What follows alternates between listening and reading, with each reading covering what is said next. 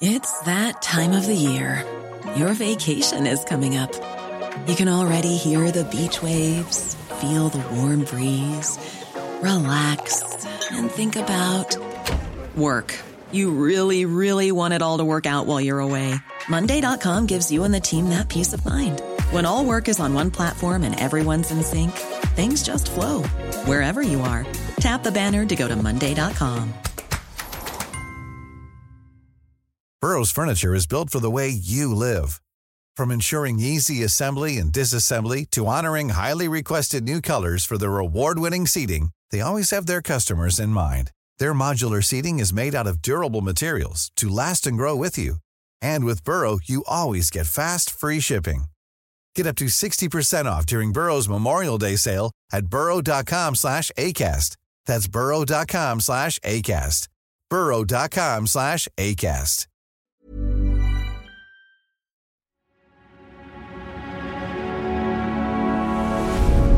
Tortoise. Hello, I'm Giles Whitell. We're recording this episode in front of an audience in the Tortoise newsroom. Welcome to the news meeting. The results are in, and Donald Trump victorious in tonight's New Hampshire primary. Well, I want to thank everybody. This is a fantastic state. Ukraine says at least 5 people have been killed in a wave of missile attacks overnight. Scientists say a simple blood test could revolutionize the diagnosis of Alzheimer's. Smoke rises in the distance over Khan Yunis, where Israeli forces are now focusing their firepower. The Oscars nominations are now out. Barbie Outrage, the biggest grossing film of 2023, just got snubbed big time. So, what should lead the news? This is personal for me because in my day job I've already tried to decide that today and in advance for tomorrow. But anyway, for the purposes of this podcast, that's what the four of us on this stage and everyone in the newsroom here are going to try and work out. Joining me are my Tortoise colleagues, Jess Winch and Stephen Armstrong. Hello. Hello. Hello. And we're also very pleased to have with us the journalist and academic, Jane Martinson. Jane recently reported an episode of Tortoise's Slow Newscast. It's called Mr. Wright, Paul Marshall and the Battle for the Telegraph. And she knows whereof she speaks because she's also the author of a book in similar territory, You May Never See Us Again, which it says here is about the current Telegraph owners, David and Frederick Barclay, but only one of them's still alive, right? Indeed, which Frederick. One? Frederick. David died, sadly. Okay. So, you've each chosen a story you think should lead the news and you're going to explain why. We'll discuss them and then at the end, I'll decide which ones Tortoise should cover, more than we have already, and in what order. So, let's start with long stories short in a single sentence or phrase or haiku or whatever you like. Jess, what's your story? It's happening. The rematch nobody wants. Okay. I wanted a... I think we know what that's about. I feel I should have done a haiku now. It's just... Well, I toyed with a pun on this this morning for a headline. Something to do with Halley's Comet, but of course inappropriate in the circumstances. Stephen? Dad's Army, the Gen Z version. Very good. Do you want me to go further? Or Spad's Army? I don't know. Jane? So I was told you have to do, it's the first one I've done of this live news meeting, that the shorter the title, the better. So I went for the New Rebel Alliance. But if you wanted a stand first, it could be Battle for the Heart of the Right in a galaxy close to home. Very nice. Okay, so who are we going to start with? Jess, why don't you tell us about your story and why you think it matters? So this is the story that most people have probably seen this morning, that Trump won in New Hampshire last night after very emphatically also winning in Iowa last week. And I'm pitching it not because the result is a surprise. We knew that Trump was likely to win in New Hampshire. But I feel that something has shifted this week that's quite important to note. And that is that for a year or so, we have seen poll after poll, pundit after pundit warn that Trump is going to be the Republican presidential nominee for 2024. And I feel that a lot of people, probably myself included, have been a little bit fingers in their ears saying, maybe it won't happen, maybe Ron DeSantis will come through. His star starts to fade. Oh no, Nikki Haley, she's going to maybe be the one that sweeps up the moderates, sweeps up the independents. Maybe she'll manage to make this into sort of at least a 2-horse race until the criminal charges start to come to trial, until maybe some convictions start looking imminent. and then perhaps support will shift. And I think what has happened this week is that both the scale of his win in Iowa and the fact that no Republican who has won both Iowa and New Hampshire has failed to become the Republican presidential nominee has really hit home that it's happening, that we should need, we need to wake up to the reality. So end of the wishful thinking. A little bit, yeah. I think there was a poll, an economist poll recently that said that 45% of Democrats thought that Trump would be the nominee.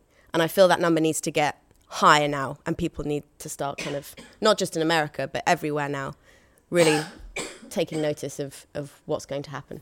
So the zero figure is compelling, zero being the number of, as you say, Republican contenders for the nomination who've won Iowa and Hampshire and haven't got the nomination. But a few hours before the voting, Nikki Haley's campaign manager released a statement which was quite interesting. It said basically, whatever happens, we're carrying on, which is par for the course. They've got to do that. But there was some quite interesting stuff there.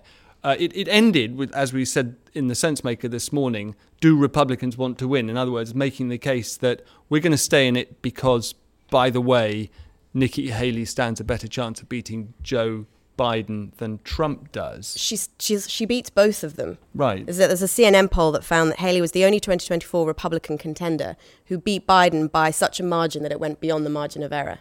So on that basis, she is the most. If this election was held now, she's the most likely candidate to beat both Biden and Trump. But the reality is that we're in a two-party system where Biden and Trump are kind of locked into whatever you want to call this situation, where neither one is going to back down. Which means I think that that Haley's campaign, while she may keep going, while it's not a done deal, while I hesitate to rule out anything at this point in a presidential race, is that it looks as though it's over. But if you are one of the people who doesn't want Trump to be a candidate, there's another reason why you might think that more wishful thinking is legit. And that is another point made in this statement from the campaign manager, that just as New Hampshire was an open primary, so independents and Democrats, as long as they're not registered Democrats, could vote. So a surprising number, I didn't realise this, of the next states in the pipeline, South Carolina and the Super Tuesday states, also have open or semi-open primaries. So you could get the moderates, the indies, and some Democrats piling in to keep the Haley's comet going. I'm sorry, I feel like I'm ruining your dreams, but Nikki Haley's trailing 37 percentage points behind Trump in South Carolina, which is her home state. So again, I'm really sorry to, this is the week really that for me anyway, something has shifted, that I really do think it's time to consider Trump the nominee. So the story that you're... Or at least be honest about that, yeah, as a realistic prospect. The story that you're pitching is not so much the result as a kind of meta story, which is end of the wishful thinking, or as Frank Bruni put it in the New York Times this morning, the illusion is shattered. That sounds... Rematch is on. Stephen, what do you think? Is this a big story, or was it not enough of a surprise for you to lead the news? Well, I mean, I hesitate to even raise the concept of any form of election tampering when it comes to Donald Trump. But I would say that if I was an unregistered Democrat in New Hampshire, I would join this and I would vote for Donald Trump to be the candidate for the Republican Party. I mean, he does have a lead in the key six swing states. You know, there's only six places in America that decide this election. And he does have a lead there, but it's a very small lead. And if the court case goes against him, those states swing against him. So he's banking on the Supreme Court. Whereas Nikki Haley, if she becomes leader, she doesn't have any of those problems, and she beats Joe Biden. So if I was a Democrat, I'd definitely be trying to manipulate the Republican primaries to make sure that Trump was the candidate, because I think that's who Joe Biden wants to fight. Joe Biden absolutely wants to fight Trump. We should say there are 4 criminal cases, 91 felony counts. Is there a particular one that you see going to the Supreme Court? The federal one, because no one beats the federal government. You've got... statistically, your chances of winning if you're up against the federal government are pretty slim. Jane, big story? Going through the motions? There's always a danger with Trump, isn't there, as a journalist, that we fed into this. Every time we make him the lead story, we give him and everything he stands for, more oxygen, which he often uses against the media by saying if we are against him or if we say, hang on a moment, he is actually on trial for all these crimes, January the 6th, etc. He then says, fake news, they don't know what they're talking about, this is a conspiracy, and he feeds and helps his support among the base. I mean, I think it's fascinating. In a way, I sort of think Nikki Haley is the more fascinating story because, as Jess has just said, she really, everything is on her side. She should win. She's got this amazing backstory of sort of, her partner was armed forces for a Republican contender. She's got sort of roots in sort of Native American, she's sort of this brilliant candidate in many ways. And yet she seems, instead of even talking about those things, she's tried to be sort of mini Trump and has completely failed because no one can out-Trump Trump. And that's just incredible, I think. That was Ron DeSantis's mistake, as it turned out, was trying to out-Trump Trump. And they've all sort of seemed so much more pathetic, and he is madder than ever. It is amazing. But that was what you said just then about the media feeding into, constantly putting Trump on the front page and just feeding the frenzy that he created. I completely agree with that, and that did happen in 2016. What I think this time round, though, is that what I've seen reported is that the sort of Trump bump for news organisations just might not happen this time round because people are just tuning it out completely. That's interesting. And that's why I just think I don't want to make Trump front and centre from now until November. I think tuning it out is also a dangerous way to go. So sometimes you do have to bring it up. And it's an incredible story. Thank you very much, Jess. Steve, what's your story and why should it lead the news? I just want to reference what General Sir Patrick Sander said. He is the chief of staff, basically the person in charge of the British Army. He said it's time for Britain to prepare to mobilise because he felt that we were on the brink-ish of war with Russia. He said this sort of thing before. He's talked about us a couple of years ago. We were in our 1937 moment. And he's basically said that we don't have the military capacity to fight Russia. Rishi Sunak said, no, it's fine. We're going to be a volunteer force. And the British Army's always been a volunteer force because when it has a conscript force, there tends to be revolution and all kinds of mayhem because giving British people guns is always a disaster. But I think really I spent today talking to a lot of veterans, but a few people who are still active about why this was said, because the British Army doesn't want to have a conscript force. And they said because the British Army is in such a parlous state, the condition of the British military is so woeful that it's basically a cry to, will someone please talk about the British military and the British Army? What I'm saying is we don't have the soldiers to fight any kind of realistic war. The people I've been speaking to have mainly been in the Navy, and they've said, well, it's a lot worse than that in the Navy. So we technically have 2 aircraft carriers, but we don't have any supply or support ships or any escort ships, so we can't actually put any of them to sea, really. They're both in dock at the moment. One of them, in theory, preparing for an exercise, but there's no support ship for it. So we have to borrow support ships from the Americans or the French or the irony, the Spanish, because... I don't know if anyone remembers... The Spanish Armada, 1588. Yeah. Just after Brexit, the Spanish mooted, I think playfully, that they would take Gibraltar back. And one Conservative piece, we'll send a gunboat down. And actually, the Spanish Navy is far more sophisticated than the British Navy right now, and I think they'd win that one. We have a T-33 frigate is the last ship we built, which we built in... I think 2002, and it's to last 18 years. It's falling apart. We don't have any frigates anymore. The nuclear submarines can no longer do 3-month tours because they're all falling apart. It takes 7 years to fix a nuclear submarine, so they have to do 6-month tours, and the sailors are coming out barking, terrified, appalled. We can't basically function. The Navy doesn't really work. Steve, I'm going to interrupt you. Well, okay. Because in a past life, the story of Britain's military decline or the shrinking of its forces was a perennial, often had to write editorials about it, almost always prompted by pleading, what you might call special pleading, on the part of the top brass. And completely understandable, you need to defend your patch. And by my rough estimate... the army is now a 10th of the size that it was in 1950, and the navy is a 20th of the size that it was in 1940. And if you continue that graph, you get to nothing. So why do we need any of them? Why can't we just be European Costa Rica? Well, this is, I mean, I think there's a very important question about what Britain thinks it is right now. And I think that's really what we're discussing. Bronwyn Maddox, who is the director of Chatham House, made a speech beautifully timed on, I think, the same day, if not the day before, Simon Patrick's answer, where she talked about Britain over-promising, Britain's sense of global Britain, this power that projects force. And I think that's really, really what we see our militaries doing, is sort of playing with the Americans. I mean, sending two typhoons across 1,200 miles to drop a couple of bombs in Yemen, why? And I think that's the question is, why are we doing these things? And I think it's to pretend that we're bigger than we are. Jane?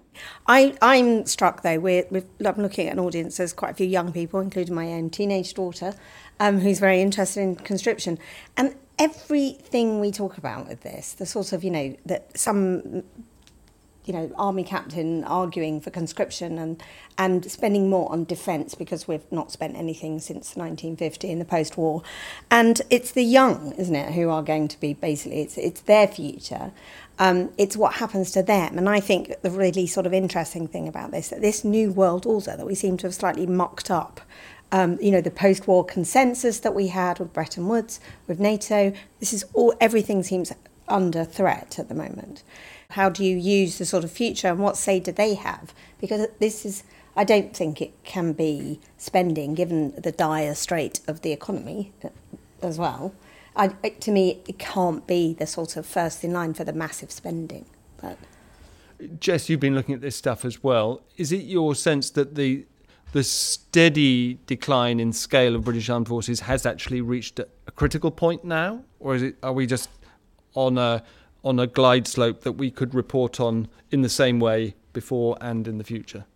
Well, I think it's a critical point now. It shows how worried senior people in the armed forces are about war with Russia, which again, I don't think people are maybe being realistic enough about. And that if that happens, if the war expands beyond Ukraine, it also shows how important Ukraine is, by the way, which I think, Ukraine's fallen out the news cycle since Gaza in particular has happened. But what Ukrainian soldiers are doing at the moment matters so much more than we are realizing at the moment, I think. And the other point is, I think I read that Downing Street didn't want the speech to be published because it raises this very uncomfortable truth that if war with Russia does come, we're not prepared for it. And there's going to have to be a conversation in a country where the NHS is buckling, where social security is buckling, where local councils are buckling. Do we want to give more money to the armed forces? And that's not the conversation I think they want to be having in the run-up to the general election. They want to be giving away tax cuts and making everyone feel that it's okay.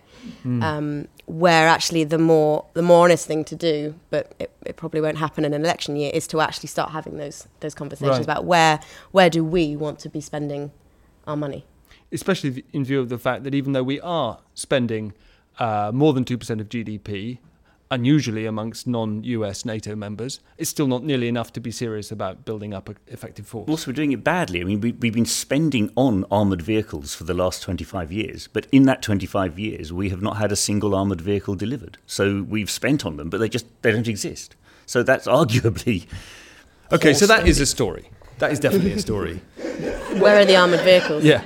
Stephen, thank you. Let's take a moment and then we'll hear what Jane thinks should lead the news. When you're ready to pop the question, the last thing you want to do is second-guess the ring.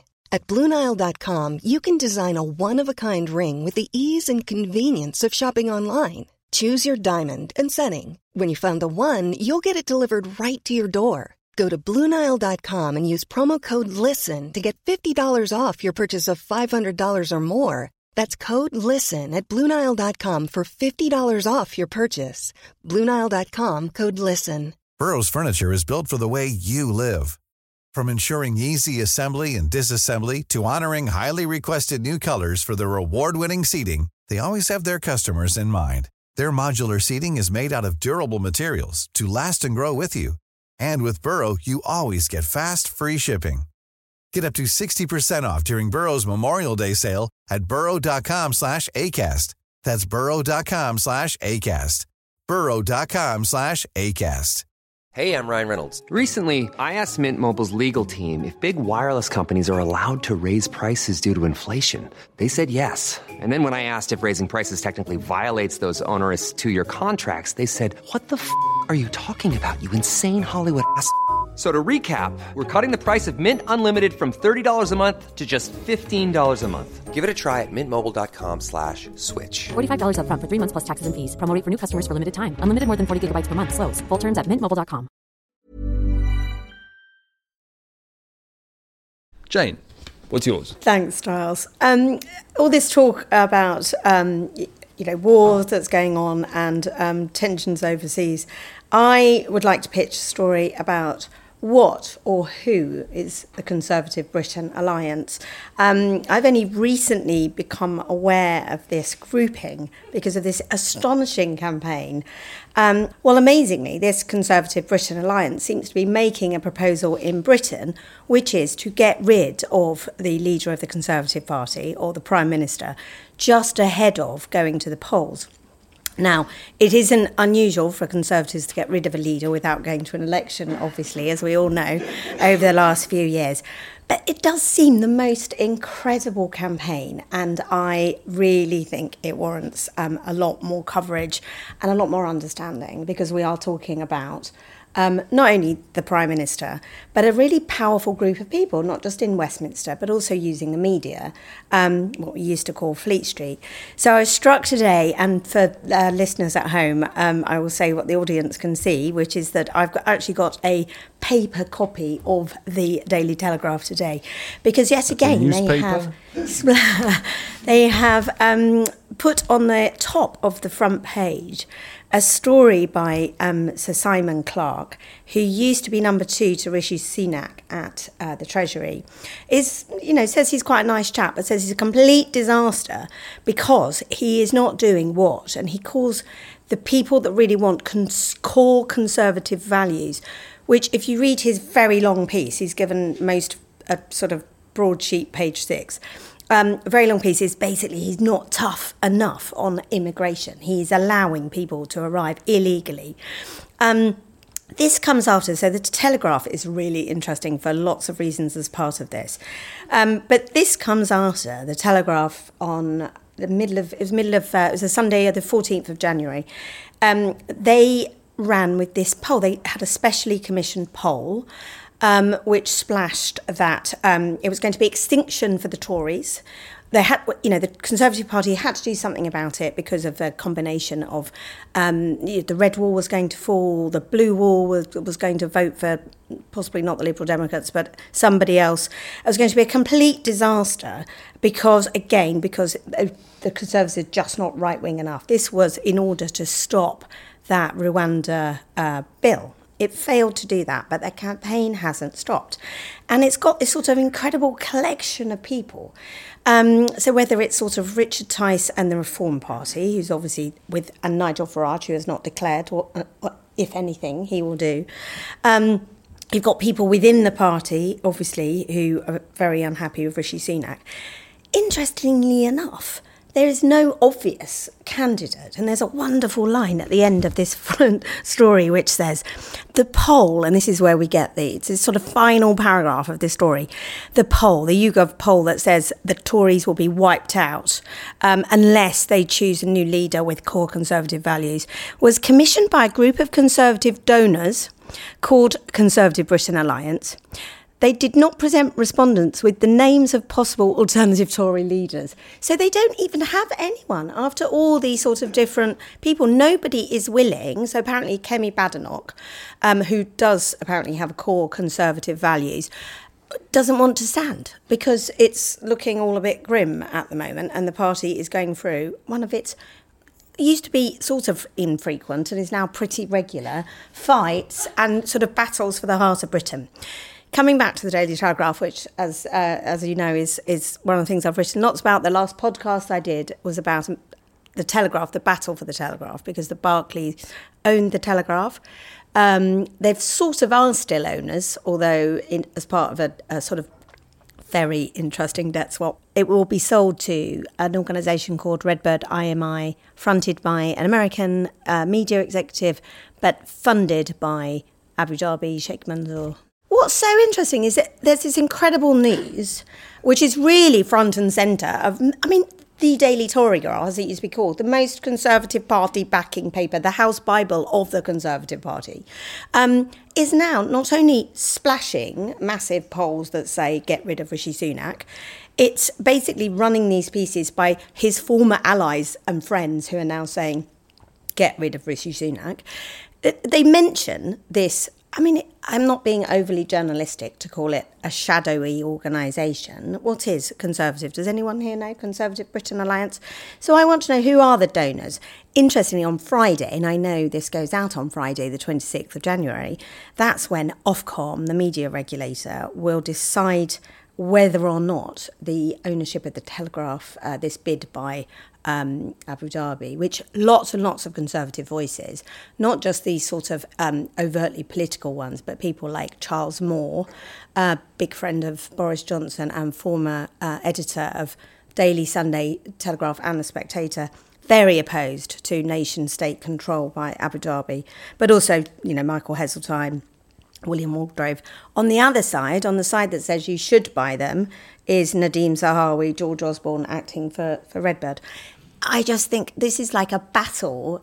And it's not whether you're a sort of Conservative Party member or voter or not. This is incredible. This is a government where the party seems in this incredible, like it is this sort of rebel alliance. It seems like some sort of, you know, fight for the soul of what it really is and whether it is right-wing enough. And that's going to change our politics and the politics of this country even more. You know, 2016, obviously, it's been changing quite a lot. And even if they're in the political wilderness for the next patch. So it's certainly a great question, who and what is the alliance. Can we park that for a second and... park Sir Simon Clarke, the author of this piece, his views on immigration. I read his piece, very nicely written, good, slick read. Isn't at the core of it a completely unassailable argument? He's absolutely dead right that they're sleepwalking to electoral disaster under this leader, so they might as well change the leader. It's really interesting, though, that they're using this YouGov poll that... is not, I mean, the YouGov itself has had to come forward and say that the way they've been reading it is not quite as catastrophic. All the polls suggest, you're absolutely right. Yeah. All the polls suggest, though, that the Labour Party, Keir Starmer, are going to win. It doesn't seem like it's quite as, I mean, these do seem, you don't get anywhere that it's quite as sort of stark, and if you do this, this will happen, if you do that, it won't. And it does, you're right, if you to put money on it, you wouldn't put money on the Conservative Party within, which is why they're slightly struggling to find a new leader. But what that means in terms of the Reform Party, I mean, that's, you know, Richard Tice and people that back the Reform Party. Does that mean that actually the politics, if there is a Labour government... you know, that he, again, his piece, which was really interesting, which says, you know, we could have the horror of a Labour government for the next 10 years. But actually, isn't it more a call to arms to have those who believe the Conservative Party has lost its way because it's just become a bit too not really clear on, you know, red and tooth and claw Conservative issues? As a new far-right party, the sort of, I mean, with the sort of Trump-like figure, with all the, it's the populists. And they even, I heard something earlier today about how Rishi Sunak has some incredibly populist policies, but he's not a very convincing populist. Mm-hmm. So people don't really, because of the way he is and his sort of, you know, his background, they think, oh, well, he doesn't really believe it. Whereas similar background in some ways, in terms of private schooling and work, to Nigel Farage, but people believe Nigel Farage because he drinks beer in the pub. Okay. So, Jane, I see three strands to this, and I'll accept that they're intimately interwoven. The battle for the soul of the Tory party looking forward, battle for the soul of the Daily Telegraph as the voice of looking forward, but also an immediate battle for control of Downing Street right now, because that's what Simon Clarke is arguing for in his piece. Jess, as news editor, which of those components is grabbiest to you? if any? Or you can just trash the whole story. No, I don't want to trash the whole story, because I think at the moment, the most immediate one that I'd commission is the one looking at the Telegraph, given that the Ofcom deadline is tomorrow. Deadline. Yes, it's on Friday, although we might not know what that is straight away. And then why they seem to be taking this battle to the Conservative Party when they need the Conservative Party on side to maybe fend off a Redbird takeover, I think is a really important one to unpick. I think we need to find a little bit more about the alliance and actually find a character to bring that all to life, to kind of help you navigate through all of those threads. Steve, do you like this story? I mean, I think... What do you think the story is? I think the story, ultimately, these stories, actually, the story about Trump and this boil down to the same basic question about politics, which is, can you win on your base or not? And I think this is where this is what's happening at the Conservative Party, is trying to work out how to appeal to a particular base. And it's not sure what its base is at the moment. It won the election by appealing to a sort of pro-Brexit idea, which it thought was its new base. And I think there's an argument to say that was mistaken strategy, because I think there are a lot of people, particularly in, going back to my story, the army, in Red Wall cities who were repelled by Jeremy Corbyn. I think there was a lot of people who were rejected into that vote as much as were attracted into that vote. And I think that there's an issue to some degree with actually the Conservative Party losing its Blue Wall, because there's a lot of people who are repelled by the style of conservatism. I also think there's a link between that particular group of conservatives, the conferences they hold, and the American right. There's far more collusion, conversation, and collaboration between these factions in America and the UK on the right than there are on the left. So I think these things wrap together to the degree that I think it's almost impossible to run as a single story. I think what it is it sets you up with a series of questions in an election year which demand us to investigate and understand what's going on, because I think that is, I hate this phrase, it is a canary in a coal mine, that cry. It's so clearly preposterous a suggestion. I mean, it's so obviously insane. So much so that David Davis said the cabal on the right are getting silly. David Davis said the cabal on the right are getting silly. And Priti Patel described it as a facile and divisive self-indulgence. So it's obviously insane, but it must. So therefore, it can't exist in and of itself. It must symptomize. It must be a symptom of something. Thank you all very much.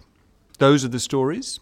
There are, of course, many others out there in the world, but those are the ones that we are discussing. In a moment, I will decide which should lead the news. But before I do that, I want to know from you guys which you would choose, and you can't choose your own. So who's going to go first? Jane, you cannot choose the Sir Simon Clarke story.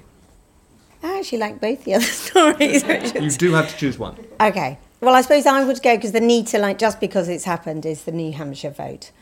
Because, as Jess said, we have been saying, oh, Trump, Trump, Trump, but because of what we see in the courts, because you can't believe that anyone with that many criminal cases could possibly come back to stand for the election and win, it seems to me a real moment, and it's a sort of astonishing moment that, even though I preface this by talking about the oxygen to Trump, you have to talk about why it's happening and that it has happened. Steve? I'm fascinated by the threads that go into Jane's. I think it's a really complicated story, and I think it's difficult to say it should run in and of itself at the top of the hour or whatever, because I think it requires unpicking. I don't quite know what the headline of it is, but I think it's the one that I'm most fascinated by finding out where it goes. Okay. Jess? I'm going to go for the armed forces. So we each get one. Yeah. That's what good collaborative newsrooms are like. Well, you're no help at all. Okay, so, I mean, collectively, you left me to decide. So I've been having a bit of a grump internally recently about he said stories, or she said stories, or they said stories, which feel to me less substantive than someone did something stories. And currently, when we've got two real hot wars happening, someone said something stories always seem less important, less deserving of the top slot than who's still alive, who's attacking who stories, grim as they are to report. And in a sense, Sir Simon Clarke saying, let's ditch Sunak is a he said story. In a sense, the top brass saying we're running out of armed forces is a familiar they said story. So my instinct at first is to look, as you did, at New Hampshire and ask myself, so what's the surprise? And the trouble is, there's no real surprise in the result. I do take your argument that it's a reality check for those who have been clinging on to reasons to believe that Trump might not be the candidate. You heard it here. He's going to be the candidate. But for me, that's not enough to put at the top. So I come back to the two someone said stories, and of those, I'm going to side with Sir Simon Clarke, who is the Conservative Britain Alliance, who's going to win the battle for the soul of the Tory party and of the Telegraph, because it's already written into British political history. It will have an immediate sequel on Friday, if that's when we know who the... an immediate follow-up, if that's when we know who the owner of the Telegraph is going to be. But simply by virtue of inserting himself in such forthright language into the discussion, I think he grabbed himself the top spot this time.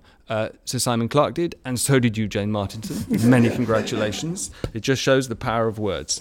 Right, so that's how I run the stories. Remember, you can email us about the stories you think we've missed. Heaven knows there are plenty of them. Just send your thoughts to newsmeeting@tortoisemedia.com. And at this point, I can read an email that came to us from Finn after Monday's episode. And Finn said, "Just a quick one to express my unspeakable relief that you went for the MMR story today to lead the news. If we've learned anything from the COVID era, it is that epidemiological matters need to be understood better, and in order for that, they need to be reported better by journos such as yourselves. I didn't actually know about this story," he says, "before listening to you, and all the points raised were solid, salient, and most importantly, cogent. This affects me personally, as my school-aged children are still unvaccinated and I am in a pre-legal process against their mother," very much Wakefield-inspired. That's Andrew Wakefield, the propagator of the myth that there is a link between MMR and autism, to try to change that. So, Stephen, Jess and Jane, thank you. If you want to hear more from Jane, you can listen to Mr. Wright, Paul Marshall and the Battle for the Telegraph by searching for the Slow Newscast wherever you get your podcast. You can also read her new book, which I will repeat is called You May Never See Us Again, which is the definitive story of the Telegraph owners David and Frederick Barclay. That's it for this episode of the News Meeting. If you enjoy the show, please rate and review it wherever you get your podcasts. We'll be back on Monday. Until then, goodbye.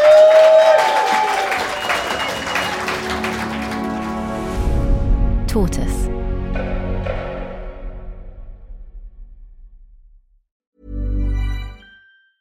Hey, it's Paige DeSorbo from Giggly Squad. High quality fashion without the price tag. Say hello to Quince. I'm snagging high-end essentials like cozy cashmere sweaters, sleek leather jackets, fine jewelry, and so much more. With Quince being 50 to 80% less than similar brands. And they partner with factories that prioritize safe, ethical, and responsible manufacturing. I love that. Luxury quality within reach. Go to quince.com/style to get free shipping and 365-day returns on your next order. Quince.com/style.